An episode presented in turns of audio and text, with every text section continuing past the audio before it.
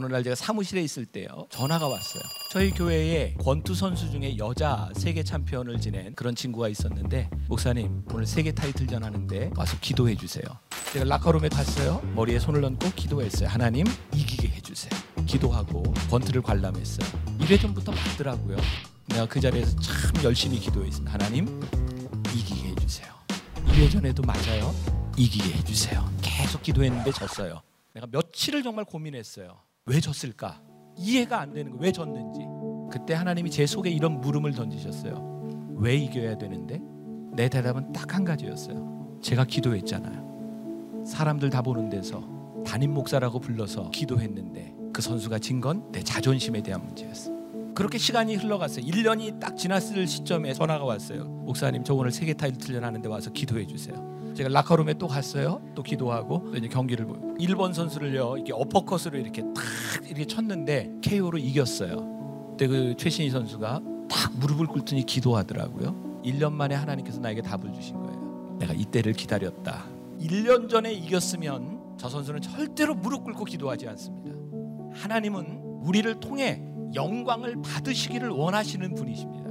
나의 기도가 이루어지는 것이 믿음이 아니라 나의 기도를 통해서 하나님의 영광이 드러나는 것을 확신할 수 있을 때 인격적인 믿음 가운데 들어섭니다. 우리들이 신앙생활 할수 있는 것, 우리들이 이 땅 위에 승리할 수 있는 것은 내가 하나님을 믿는 믿음이 아니라 하나님이 나를 믿어 주시기 때문입니다. 그게 우리들 속에 고백되어질 때 우리의 믿음이 달라져요. 그런데 우리의 믿음 없음을 아주 명백하게 드러내는 것이 있어요. 누군가의 인정에 굶주려 있는 모습들을 보게 되면 믿음이 없구나라는 것을 알게 됩니다. 믿음은 하나님이 나를 인정해 주셨다는 거예요. 예수님께서 베드로 부르셨어요. 지금부터 네 이름을 베드로라 해라. 베드로의 뜻은 반석입니다. 근데 베드로는 자갈 같은 인생이었다. 많이 실패했고 자기 감정도 주체하지 못하는 사람이었어요. 근데 예수님이 끊임없이 그를 베드로라 불러주셨어요. 예수님 부활하신 이후에 옛 생활로 돌아가 있던 그 고기를 잡고 있던 그의 삶의 예수님이 다시 찾아가셨어요. 네가 나를 사랑하느냐 물으셨어요. 예수님이 끝까지 베드로를 믿어 주셨고 반석으로 여겨 주셨더니 베드로가 반석처럼 살다 죽습니다. 우리가 하나님을 믿는 믿음보다 더 중요한 게 있어요. 하나님이 여러분들 믿으신다는 사실이고 나를 믿어 주신 하나님 앞에 내가 인격적인 믿음으로 나아가겠습니다. 믿음으로 살며 승리하는 여러분들이 되시기를 주님의 이름으로 간절히 축원합니다.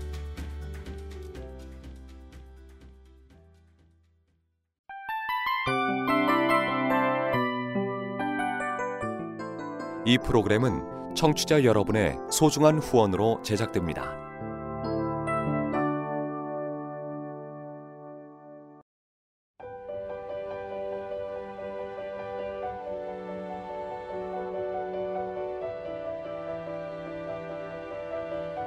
세상에는 수많은 교회들이 있지만 더 깊이 있는 말씀 강해를 찾기 위해 크기로만 교회를 선정하지 않습니다.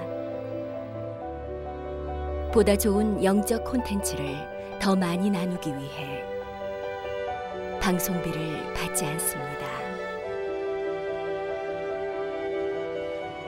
1년 365일 복음만 전하고 싶어서 우리는 광고를 하지 않습니다.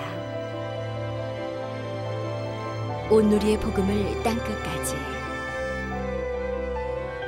CGN TV와 함께 땅끝 성교사가 되주세요